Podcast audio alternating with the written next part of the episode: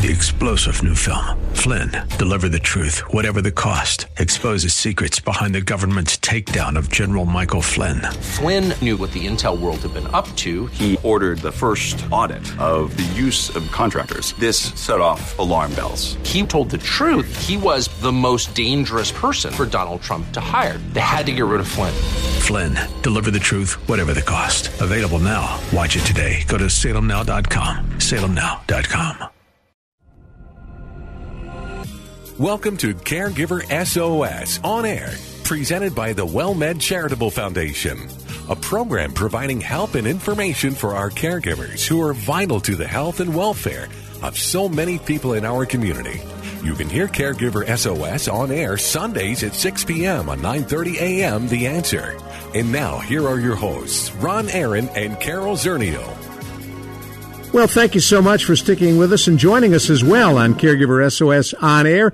I'm Ron Aaron. Carol Zernial, our co-host, is on special assignment, so it will be just moi. And it's a delight for me to welcome on our Caregiver SOS hotline Dr. Leslie Kernisan, who is the creator of HelpingOlderParents.com.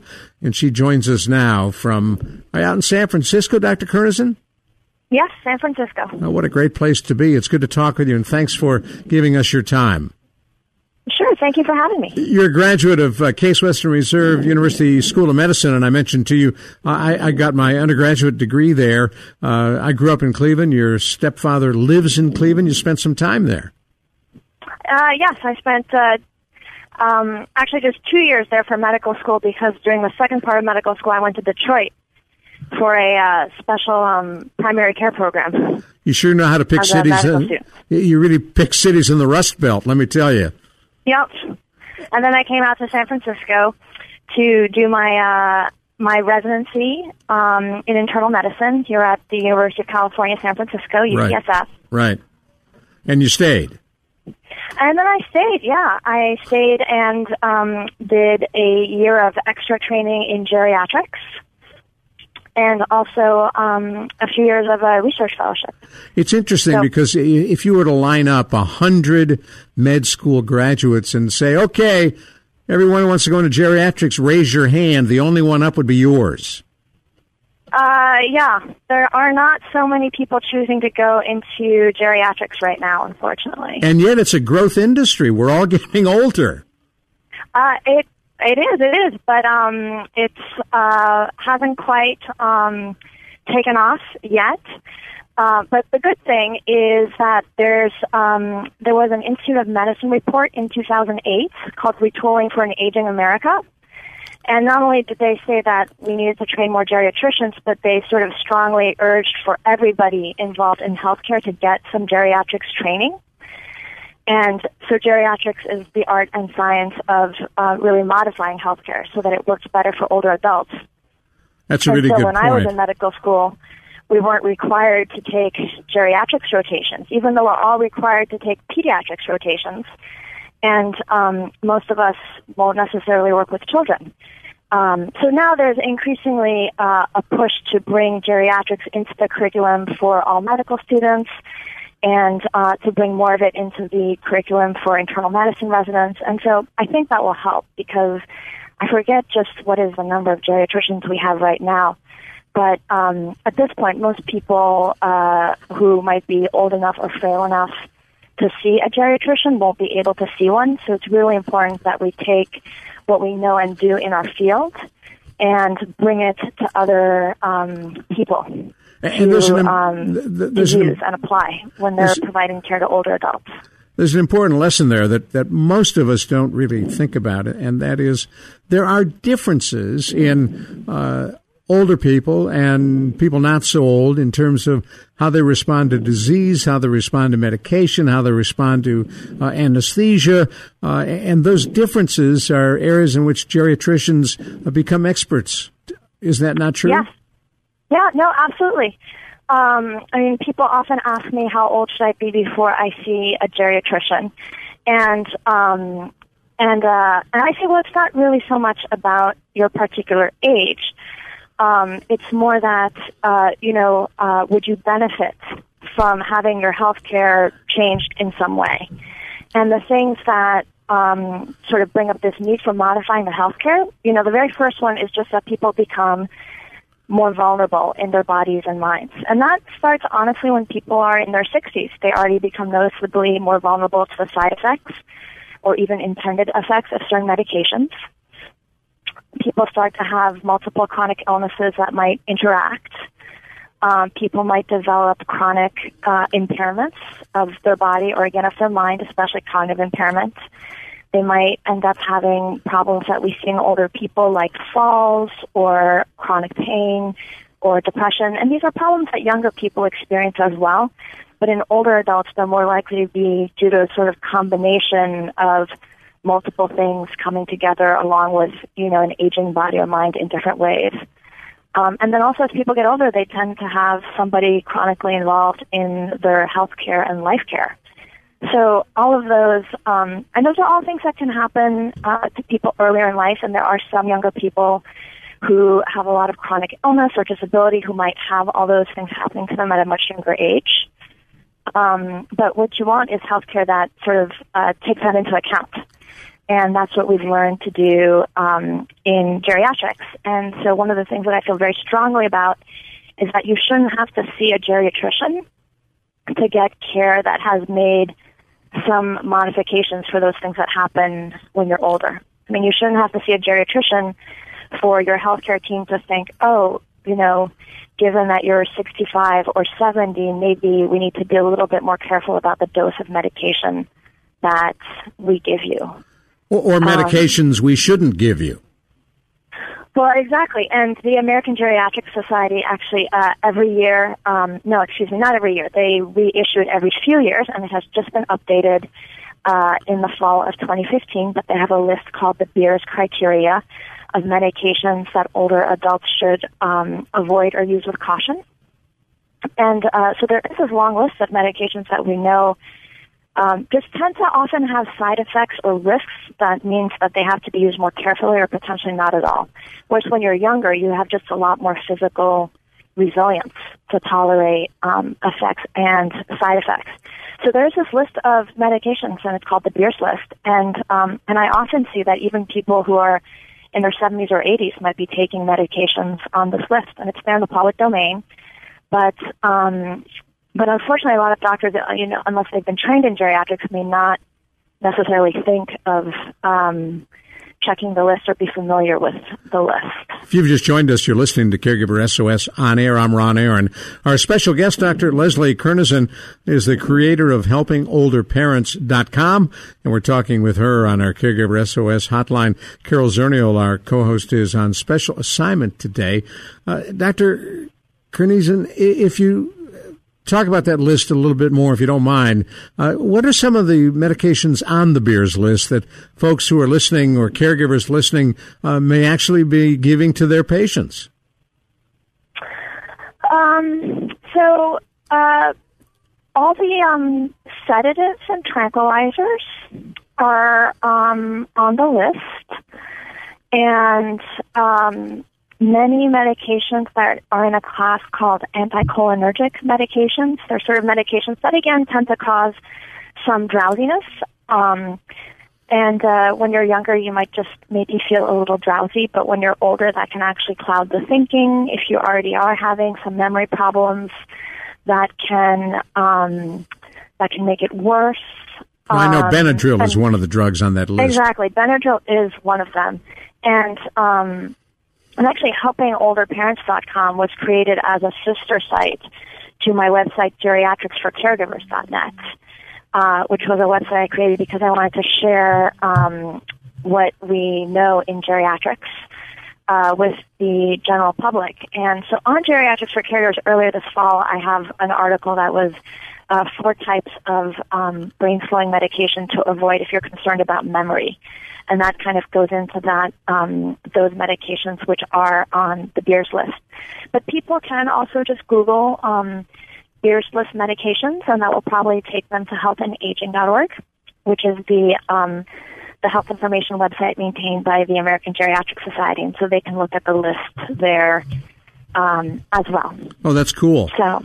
And, yeah. and, and you do a blog, as you mentioned, Geriatrics for Caregivers blog. uh, mm-hmm. which should provide all kinds of help. And I want to pick up something that uh, was in the bio that uh, we picked up off your website, which really mm-hmm. caught my attention.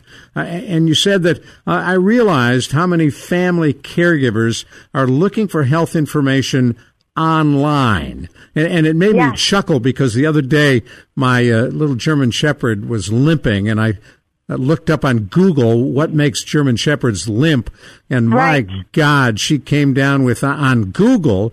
Uh, I thought it was the end of her life, and she's only four or five. So I walk into the clinic and I say to my my vet, who's, who's just a really nice nice lady. I said, "Hey, uh, you know, I think Lucy is, is, at the end of her rope. Uh, she's been limping." And I looked up what she has, and she laughed and she said, "You got to quit going to Doctor Google. He doesn't know." Mm-hmm. And it turned out she had a sprained elbow. No big deal. Mm. Mm-hmm. I was yeah. afraid to death just from looking up on uh, Google what it might be. And you find people doing that uh, for their loved ones.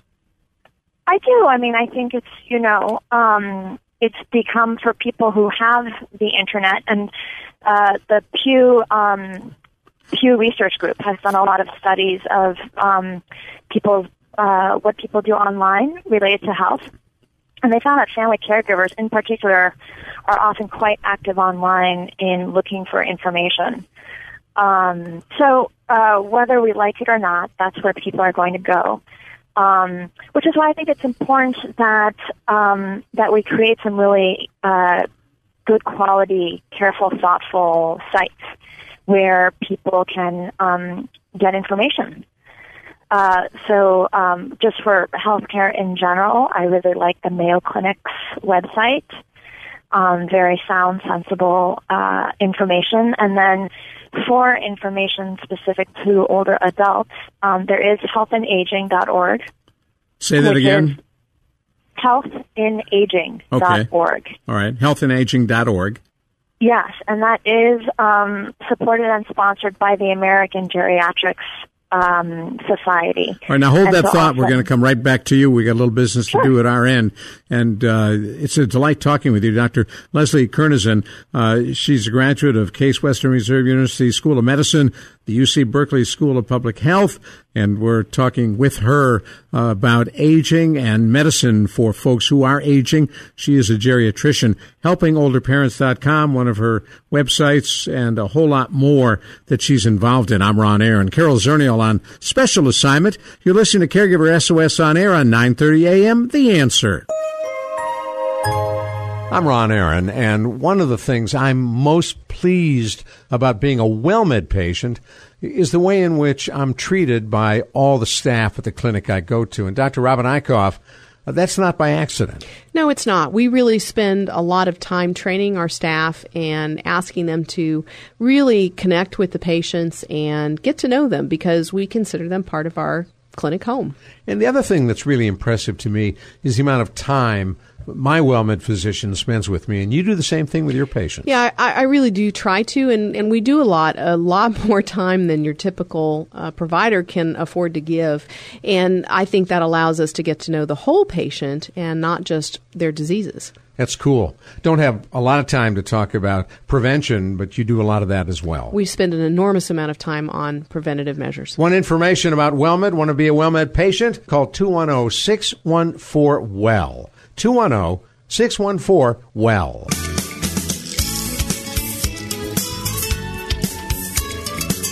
We are having the best conversation with Dr. Leslie Kernisan, uh, talking about aging and helping older parents, something that she is very interested in.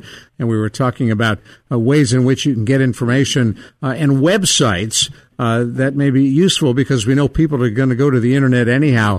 And of course, Dr. Kernisan, the problem with with the internet, uh, you don't really know that the site you've gone to, uh, unless it's like the Mayo Clinic, uh, is accurate, vetted, edited. Uh, who knows what's on there?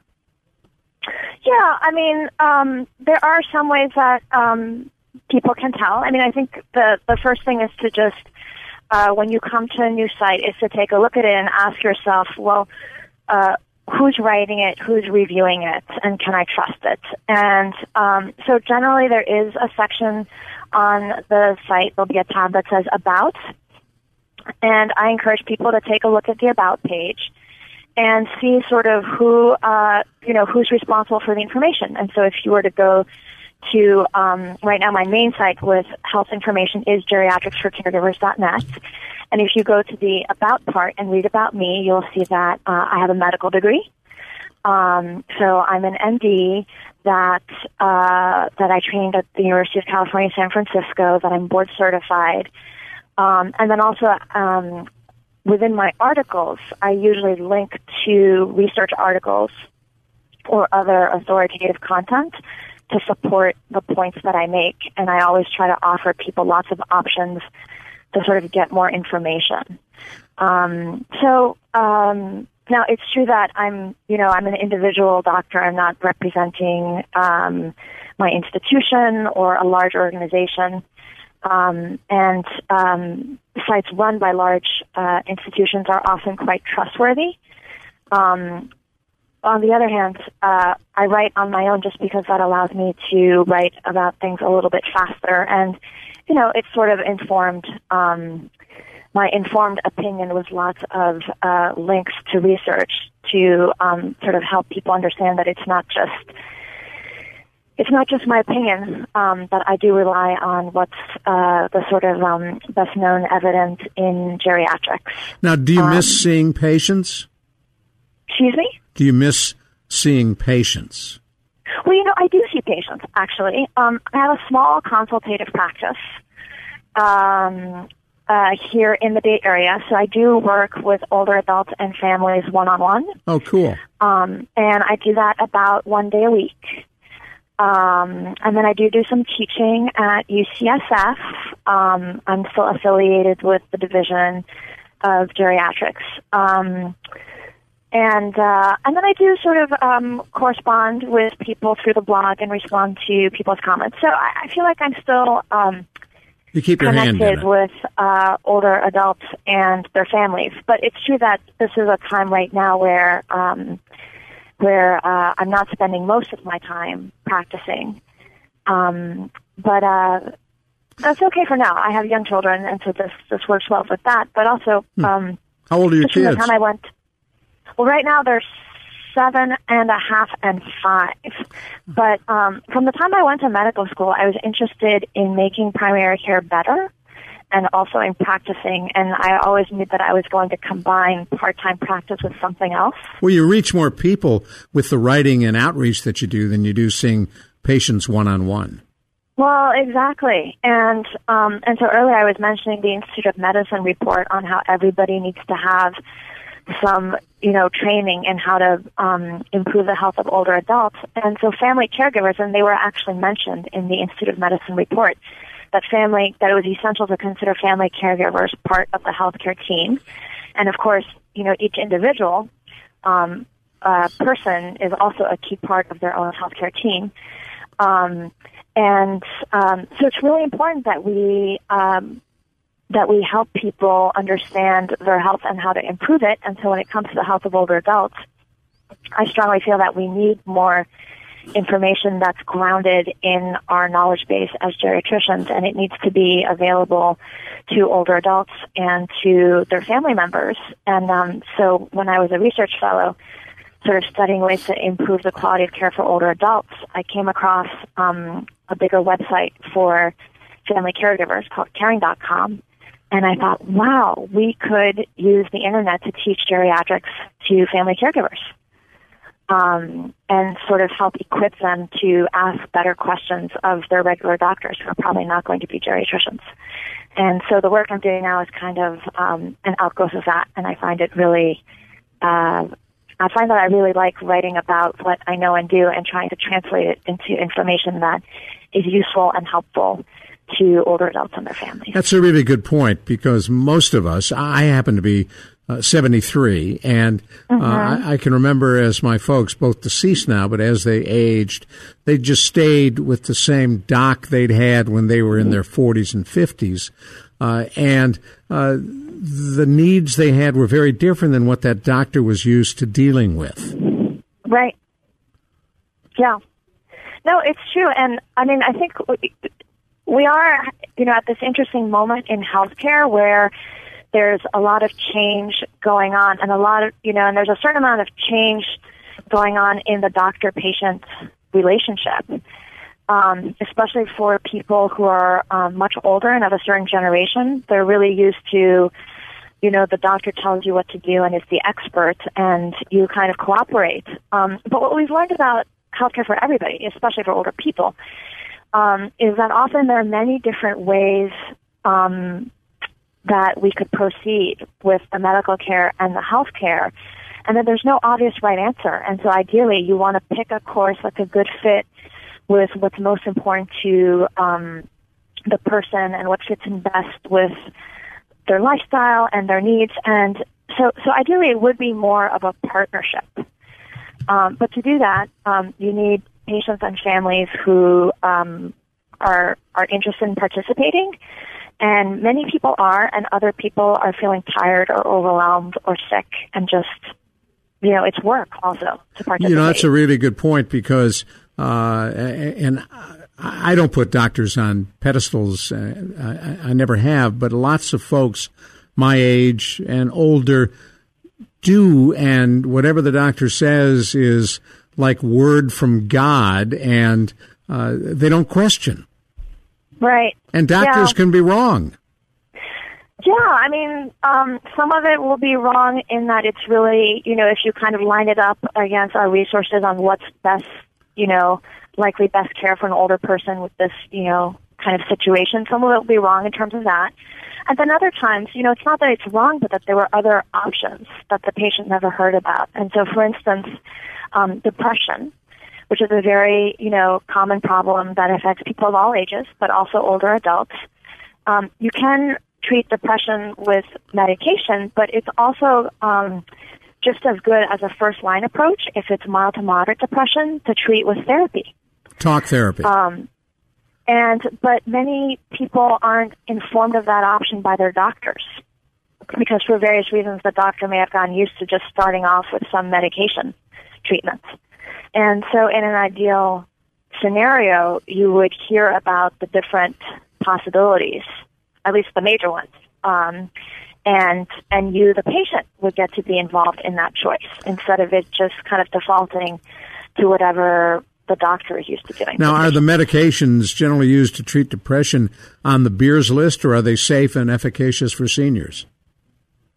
Um, the medications um, that are known as SSRIs, um, selective serotonin reuptake inhibitors, uh, are generally um, okay for seniors. Although they've actually studied it, and the ones that um, are most effective and have least side effects in older adults are uh, sertraline, the brand name is Zoloft, and um, citalopram, the brand name is Celexa, although now you have to use it at lower doses. Um, so again, the Prozac is often the best known one. It was the first one. Right. Um, that came out in the 90s, but Prozac has a lot more interactions with other medications and older adults tend to be taking other medications. Um, and then Paxil is um, more anticholinergic. And so, so again, if you haven't done your homework, you you might go into the doctor and they might just pick Prozac. They might not have sort of read up on the latest research on which of that class of medication is least likely to have drug interactions and side effects in people who are in their 60s, 70s, 80s and they might not even tell you that. Well, you know, actually, therapy, um, you know, often works equally well. well, what does um, anticholinergic mean? Uh, anticholinergic um, is uh, it technically means a chemical property, and um, there's a neurotransmitter in the body that's called acetylcholine, and it's in the brain and also in other parts of the body. And people with Alzheimer's disease, um, they think they need more of it, which is why the drugs that are most often used in Alzheimer's, like the Donepezil, the brand name is Aricept, is a cholinesterase inhibitor, and meant to increase that acetylcholine in the brain. Um, but many drugs that are anticholinergic actually block it. a little bit. And so that's actually the sort of comical irony that we see in my field is that we'll see older adults who with dementia who both are on Aricept and are still being given something anticholinergic, perhaps for their um, overactive bladder or for some other problem, and and and those are actually hmm. kind of at odds in a way in the brain. A physician so, friend of mine uh, commented once that the Aricept is really given because it makes the caregiver feel better. It really doesn't do much. Yeah.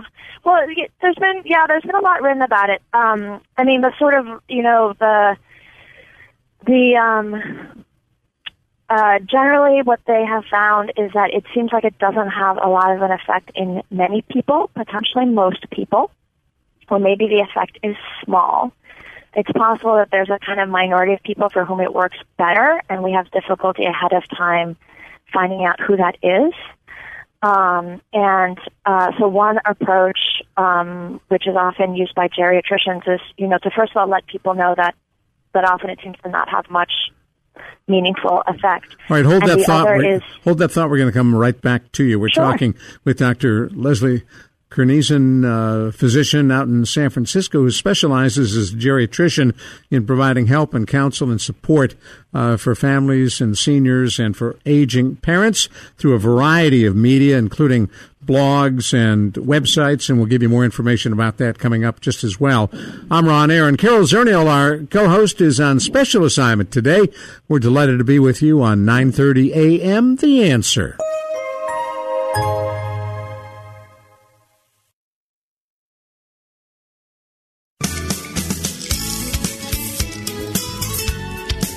We're talking about issues that affect seniors and how a geriatrician can play a role in helping. And it turns out, Dr. Kernisan, I've pronounced your name 40 different ways, for which I apologize. Oh, that's all right. Looks like it should have an extra vowel somewhere. People often try to insert an extra vowel, but yeah. it is Kernisan. Boy, if this so, was, uh, yeah. We, we need Vanna to put another vowel in there. Right, exactly. so talk to me a bit about uh, again, the various media websites and blogs and other help that you're providing for folks and the kind of information that they can get uh, about not only aging but seniors? Well, um, so yeah, so my uh, my main website is geriatricsforcaregivers.net, and the idea there was to provide just um, kind of practical information on how we in geriatrics might evaluate and manage a lot of common uh, health concerns that come up for older adults, such as um, uh, medications, kind of avoiding unnecessary medications or realizing when a medication might be risky, falls, memory concerns, how we get started diagnosing dementia, um, you know, some about end of life um, care and so forth.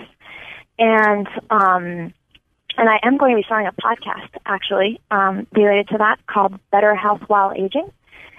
Um, and so I'll be starting that in uh, in January. But I did start, you know, um, a sort of sister website called HelpingOlderParents.com, and that was because even though uh, even though I know that many older adults can benefit from getting health care that uses some of what we know and do in geri in geriatrics, um, you know, this sort of healthcare that's modified to better right. fit with what happens as people get older. I also know that most people don't know what geriatrics is. They don't search for it. And even as they're struggling or worried about an older relative, they don't necessarily think that it's a health problem. And what I need is healthcare that's specially modified for my older parents because they may not even realize that the healthcare they're getting uh, isn't quite right. Um, instead, you know, what people think is, what am I going to do about my mom, or, or you know, I'm worried, or how do I help? How do I help out my my older parents? And um, so, so I thought, well, you know, let me let me try to address the question when it comes that way. And one of the things that's really interesting and wonderful about being a geriatrician, a doctor specialized for older adults, is that there's so much more to it than the medical care and the health care. Um, because the health and well-being of older adults is sort of deeply connected to what kind of um, what kind of environment do they live in and who's around, who's helping them, and um, and how um, getting, you know, health care that sort of um, optimizes uh, your your health problems and your ability to do things for yourself can make a difference on where you're able to live and how you're able to live. And um, so, um, so I thought it would it would be fun to have a website called helpingolderparents.com where we could sort of touch on all these complementary areas of expertise like housing and family dynamics and um, uh, technologies. You know, there are increasing technologies for older adults and um, and their families. Um, so I haven't launched it yet as a full blog, but I did create this quick start guide, which is uh, what people find right now if they go to helpingolderparents.com. Um, and and I created the guide because when I thought about the questions that people were asking me, you know, like should my mom still be living at home alone?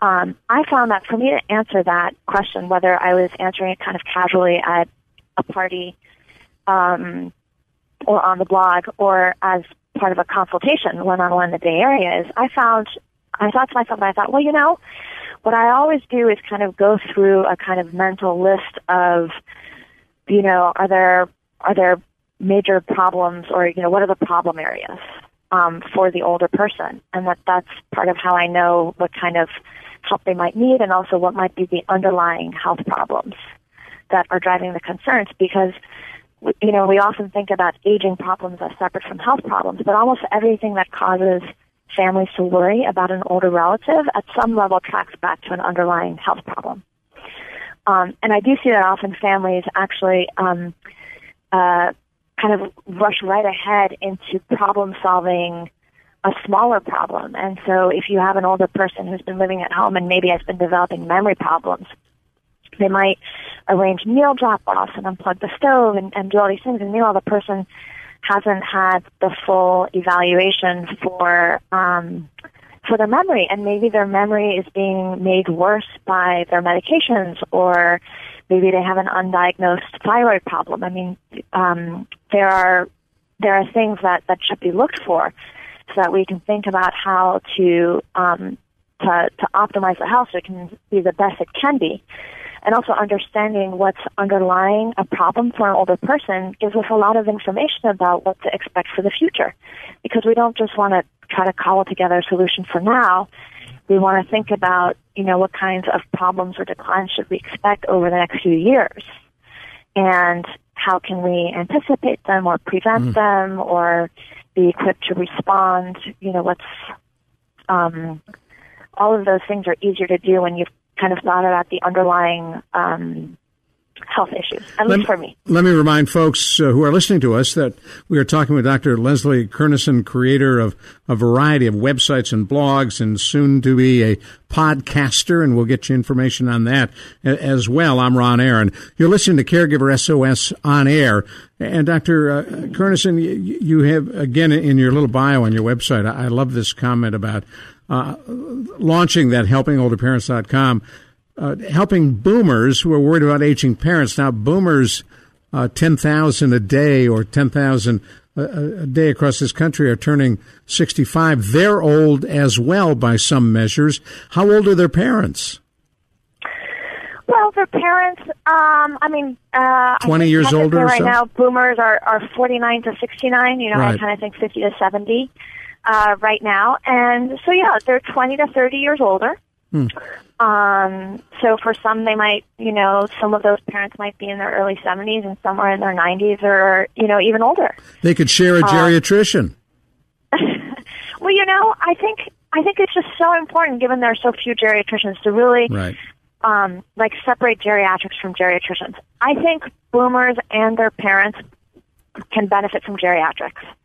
I think honestly, if you're aged, you know, 60 or older, um, within our knowledge base about um, you know protecting because a lot of what we do is actually try to um, remove the harms of too much medical care and health care. Um, because uh, healthcare is in many ways a wonderful thing and usually it has some burden or risk or side effect and and sometimes as people are older they're getting a lot of health care that is creating a certain amount of burden or risk for not that much benefit. Um, so, um, so I think it's just benefit beneficial, excuse me, for um, older adults, whether they're the young old, you know, which are sometimes the people who are like 55 to, you know, people define it um, in different ways, but sometimes, you know, they say that older adults, there's the young old, the middle old, and the old old, or sometimes it's younger old and older old. But, um, but I think even the, the, um, uh, younger, um, uh, older people, so we'll say people in their 60s, um, and onward, uh, can benefit from, um, from what we know.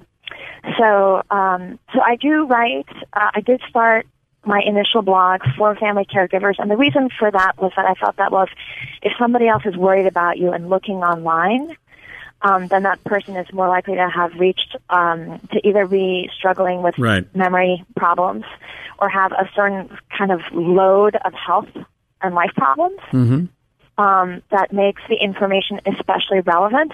But if I write an article saying here are several medications that we know worsen thinking in people who have dementia or having memory problems, and they've been shown to be linked to developing dementia or accelerating dementia.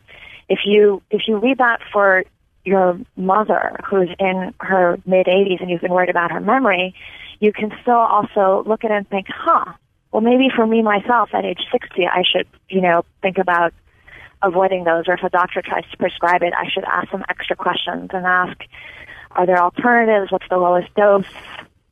Because often there are alternatives or a lower dose is possible. And you might not find that out unless you ask extra questions. Well, without asking you to jump all over your colleagues in the medical profession, do you find that uh, folks in practice who, uh, as they age and their patients age, practice cookie cutter medicine? Oh, you got this, I'll give you this, and don't think much about it? Um, yeah, there is some of that. I mean, I really feel for people who um, are in regular practice. I was actually the medical director for for a year of a community clinic for older adults. And over 60 Health Center. the over 60 health center. And, um, you know, we ended up with this primary care system where most providers have to see people really quickly. And um, so, yeah, they're not given a lot of time to think through things carefully. They're not given a lot of time to, to go through that process of explaining to patients what alternative options are and figuring out what's the best fit for the person. So um, I think it's understandable that they, you know, they kind of do what's um, what's fast. That's a nice Um, difference. Uh, I, I uh, uh, am a patient at WellMed Medical Management, and Uh-huh. WellMed Charitable Foundation underwrites this show, uh, and their commitment is to not only prevention but uh, to limit the number of patients that their physicians see to assure them more time with each patient. Well, I think that's such a wonderful um, idea, and you're. I mean, you sound very fortunate to be a patient there. And I do often tell people that um, that rather than looking, you know, specifically for a geriatrician, you know, look for a clinic where they'll give you more time with the clinicians. And there are more and more um, now primary care clinics that are being set up as senior clinics um, where the team is kind of looking out for some of these common problems in older adults, like falls and medication side effects. Well, that's true at WellMed. They the, see the uh, doctors get more time. yeah, the WellMed also, patients. That make a huge difference. WellMed patients are all Medicare eligible, and, and they do a tremendous amount of screening when you first come in, and every year Uh-huh. they do an analysis. Uh, they look at depression, they look at uh, uh, addiction, they look at fall prevention, they look Uh-huh. at uh, peripheral neuropathy, uh, lack of feeling in your legs and extremities, all kinds of stuff that's pretty common among some older folks. So, yes, I, I feel pretty lucky to be a WellMed patient. Yeah. We got a Yeah, minute- got about a minute when a- left. A, clinic has been uh, set up that way. Got Yeah, about a okay. got about a minute left, and tell us for folks who want to get a hold of you or get more information, what would be the best one-stop shopping? Uh, the best one-stop shopping right now um, is uh, well, they can they can go to helpingolderparents.com. That would be one, or they could go to geriatricsforcaregivers.net. Um, and I'll soon have a little tab there that says podcast, and Oh, there'll be a little notice about the coming soon podcast. Yeah, I look forward to hearing Um, those. I want to thank you so much for coming on. We really appreciate uh, your time, Dr. Dr. Leslie Kernisan, and uh, we look forward to talking to you again in the future. Thanks. Okay. Well, thank you so much for having me. You take It's been a care. Bye bye. Dr. Leslie Kernisan, who uh, knows a whole lot about not only geriatrics as a geriatrician, but trying to help older folks. We thank her for joining us on Caregiver SOS On Air. I'm Ron Aaron. Carol Zernial on special assignment, our regular co host. In just a moment, Take 10 with Dr. Jamie Huysman. I'm Ron Aaron, and one of the things I'm most pleased about being a WellMed patient is the way in which I'm treated by all the staff at the clinic I go to. And Dr. Robin Eichhoff, uh, that's not by accident. No, it's not. We really spend a lot of time training our staff and asking them to really connect with the patients and get to know them because we consider them part of our clinic home. And the other thing that's really impressive to me is the amount of time my WellMed physician spends with me. And you do the same thing with your patients. Yeah, I, I really do try to, and, and we do a lot, a lot more time than your typical uh, provider can afford to give. And I think that allows us to get to know the whole patient and not just their diseases. That's cool. Don't have a lot of time to talk about prevention, but you do a lot of that as well. We spend an enormous amount of time on preventative measures. Want information about WellMed? Want to be a WellMed patient? Call 210 614 WELL. 210 614 WELL.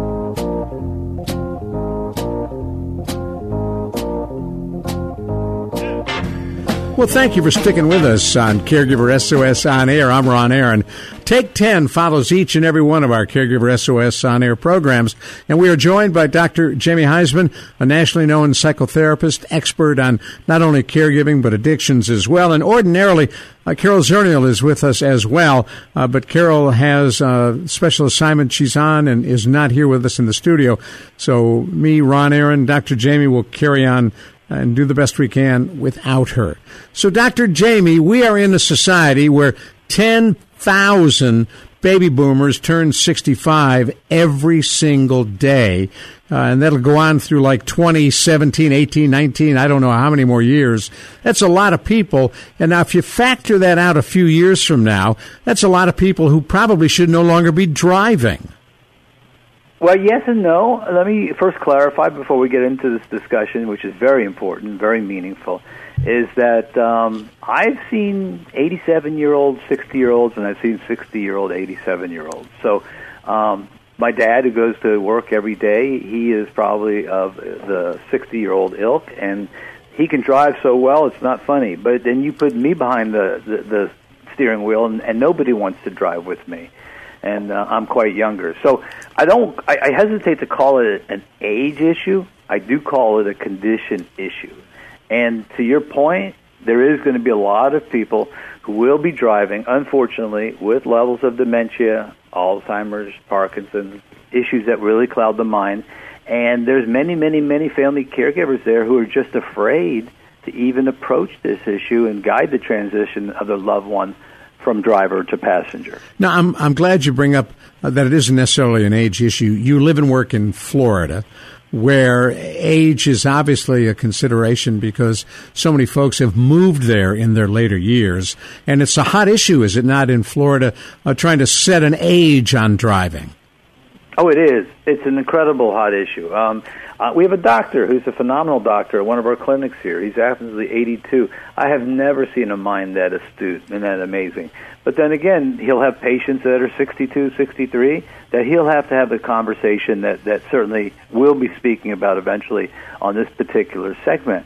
So I really don't want everybody to get pigeonholed into that. I do think good testing at the state level uh, really will weed out those who can and who cannot. But also, there's so many other reasons. First of all, I would like to tell you a few reasons why, unfortunately, family caregivers don't do this. They, Don't try to take- don't try to take the keys. agitated responses from their loved ones. Um, they have feelings of guilt of taking their loved ones from independence to dependence. They have anxiety about how the transportation needs are going to be met. How do we get our loved one around? Uh, caregivers have a lack of knowledge about how to determine when driving safety is compromised. and there's really not a whole lot of support. Family caregivers usually don't get together in unison and can make this decision. So that's what we're left with as the condition behind what do I do to take the keys away from my loved one? Mentally, psychologically, and both physically, what does it take to drive? You do need uh, certain physical attributes and mental acuity. You do, and you need awareness, and you need to be able to, uh, uh, you know, to be spot on in terms of all, all looking and, and understanding everything, and, and, and just you know, it's it's something I believe deeply that it that tests can be done, and you can probably have many 80 and 90 year old drivers driving, and many 60 and 70 year olds taken off of the roads. But uh, but there is certainly has to be a minimum requirement. So, having said that, uh, how do you broach that subject? And I can give you, and I've mentioned this before on Caregiver SOS on air, uh, a situation involving my dad, who my mom broke both of her wrists one day. She was in the hospital for uh, several days. Uh, my dad would drive to see her, uh, and on one day he had three separate accidents and complaints to the hospital administration about a guy who was pulling out of the driveway onto a busy street and never looking, just pulled out and off he went. So we were concerned, and we uh, called in the hospital social worker, met with my mom, my brother, and me, and said we need a strategy here to uh, get my dad not to drive. And my mom was all for it. They'd been married about 60 years at the time, uh, but she was 100% on board. So my dad comes in. Unfortunately, uh, the social worker came from the school that believed everybody over the age of 60 is deaf, so she was yelling at him, which was a little off putting. Uh, but she said, Saul, uh, we're worried about you. Your driving has caused some concern. We know you've had some accidents. Uh, we think uh, it's time for you uh, to stop driving. Well, it was like a kid who'd been nailed with his hand in the cookie jar, and you could see his body language became so defensive. And what do you think my mom said? Oh, I bet you she just couldn't face it and jumped on his side. Absolutely. What are you all talking about? Now, we'd been through this with her privately. What are you all right. talking about? Saul is a fabulous driver. I'd go anywhere with him. He's been driving me all these years. Of course he can keep driving, and we lost the battle at that point. Well, I'm sure you did, and don't forget, mom is also how do I say this uh, without diagnosing, but at, at some point in time, you're almost hostage to your loved one too, because at the end of the day, the kids will go home, and who has to bear the brunt of of Saul? Right, right, my mom, mom. And so here's the deal, you, and just so you know, Ron, and, and you bring up a great point. And I'm a social worker, so I would love to think that social workers were the best for this particular task. Um, but to be perfectly blunt with you, um, I'd like to say no. I don't think they are. Um, I think the person with the most therapeutic bond to the loved one that you're actually taking the keys with is the way to go. My strategy, and the strategy which I believe is best if you're going to actually approach a situation, is that the, all the family members look and determine from observable behavior and make a list of why they believe their loved one should not be driving any longer. Now, when they do that, they should do nothing with that piece of paper. Certainly, never approach your loved one with it because the concept of the messenger always getting killed is a real one. And I think that the family caregivers need to take that to the licensed clinician, who I would hope would be the physician, a primary care doctor or neurologist, and say, look, you too are on the hook, doc. You treat this man or woman, and frankly, they're really not capable of driving, and here's all the reasons why. But we do not want to be like mom and put in the position of the messenger getting killed. So it's you, doctor, who needs to impart this information, and we will support your decision and our loved one and get them to places on time. Very interesting. It's a, it's a, it's a must. I, I will tell you, I've seen it happen all the time. If we take this underneath our own purview, if you will, and go to our loved ones, we will be thrown out, drawn, quartered, flayed, tossed out. There'll be passive aggression. There'll be fights forever. It just can't work if we, as the caregiver, are the messenger. But if it's a medical decision based upon the, the doctor's, you know, astute, hopeful knowledge of the person he's dealing with and his liability or her liability, then they impart it, then the caregivers really look good because the caregivers are going to have to be the supportive elements and make sure mom or dad gets where they need to get, not miss a beat, and have this seamless. Interesting. Now, you talked about this on uh, Caregiver SOS Teleconnection the other day, uh, which is a program offered by WellMed at no cost where caregivers around the country can call in and listen and participate. Uh, if you're interested, by the way, just go to caregiversos.org and you can get a list of all the upcoming topics. But Dr. Jamie, what kind of response uh, do people give when you talk about this topic, and you have on many occasions? Well, it's kind of like the same thing when they hit their forehead and said, "Wow, I should have had a V8." they, they they they say, "I wish I knew," because all too often what happens is they'll approach, they'll have a huge fight. You'll be robbing somebody of their independence. They'll be the bad person then they have to start playing games. Then they have to go and start hiding spark plugs or removing gasoline. Yeah, my dad, my brother, uh, somewhere. my brother disconnected the distributor cap on his old Toyota. There you go. Yeah, so all of that. a sudden you have to like out. it's, a, it's a bad saying, cause, but I'm an addiction counselor. Out dope fiend the dope fiend. you have to really start going into a non inauthentic place, a not not a place where anybody wants to go and start playing games with right. the loved one who, right. who would have dementia. And to me, that sets a cycle in place that you just don't want to get involved with. Uh, but in the end, letting them drive does pose a hazard. Well, it does. And let's face it, too, Ron, the alternative, which is maybe having a little more time with a family caregiver, getting in the car with a loved one, having them, and remember, you have to delegate this and sit Mhm. down with every loved one so nobody's getting overworked here. But maybe that time together may just be, you know, just what the doctor ordered. So, in spite of uh, bad things happening, often good things can come from that. You get the last word, and that's a really good point. Thank you, Dr. Jamie. If you want to hear these shows, by the way, both Take 10 and Caregiver SOS on air, all of them are available on iTunes at no cost to you. Uh, just go to iTunes, look for podcasts, and type in Caregiver SOS on air, and they should all pop up, and you can subscribe so that every time a new show is put up, it will come right to you with a notification. Dr. Jamie, thank you.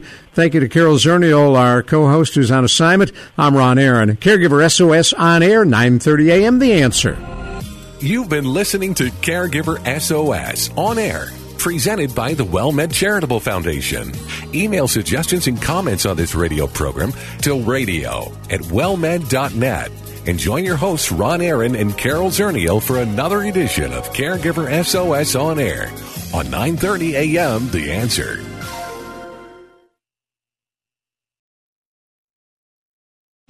Three star general Michael J. Flynn, head of the Pentagon Intelligence Agency, knew all the government's dirty secrets. He was one of the most respected generals in the military. Flynn knew what the intel world had been up to. He understood its funding. He ordered the first audit of the use of contractors. This set off alarm bells. The explosive new documentary, Flynn, Deliver the Truth, Whatever the Cost, uncovers the facts behind this scandal. Flynn told the truth. He was the most dangerous person for Donald Trump to hire. I find out the worst enemy that I'm going to face in my life is right here in America. They took my assessment and they wanted me to change it. And I was like, I'm not changing it. They had to get rid of Flynn. With in depth interviews, archival footage, and never before seen personal records of the man behind the headlines. I just felt like I was drowning. Flynn, deliver the truth, whatever the cost. Available now. Watch it today. Go to salemnow.com. Salemnow.com.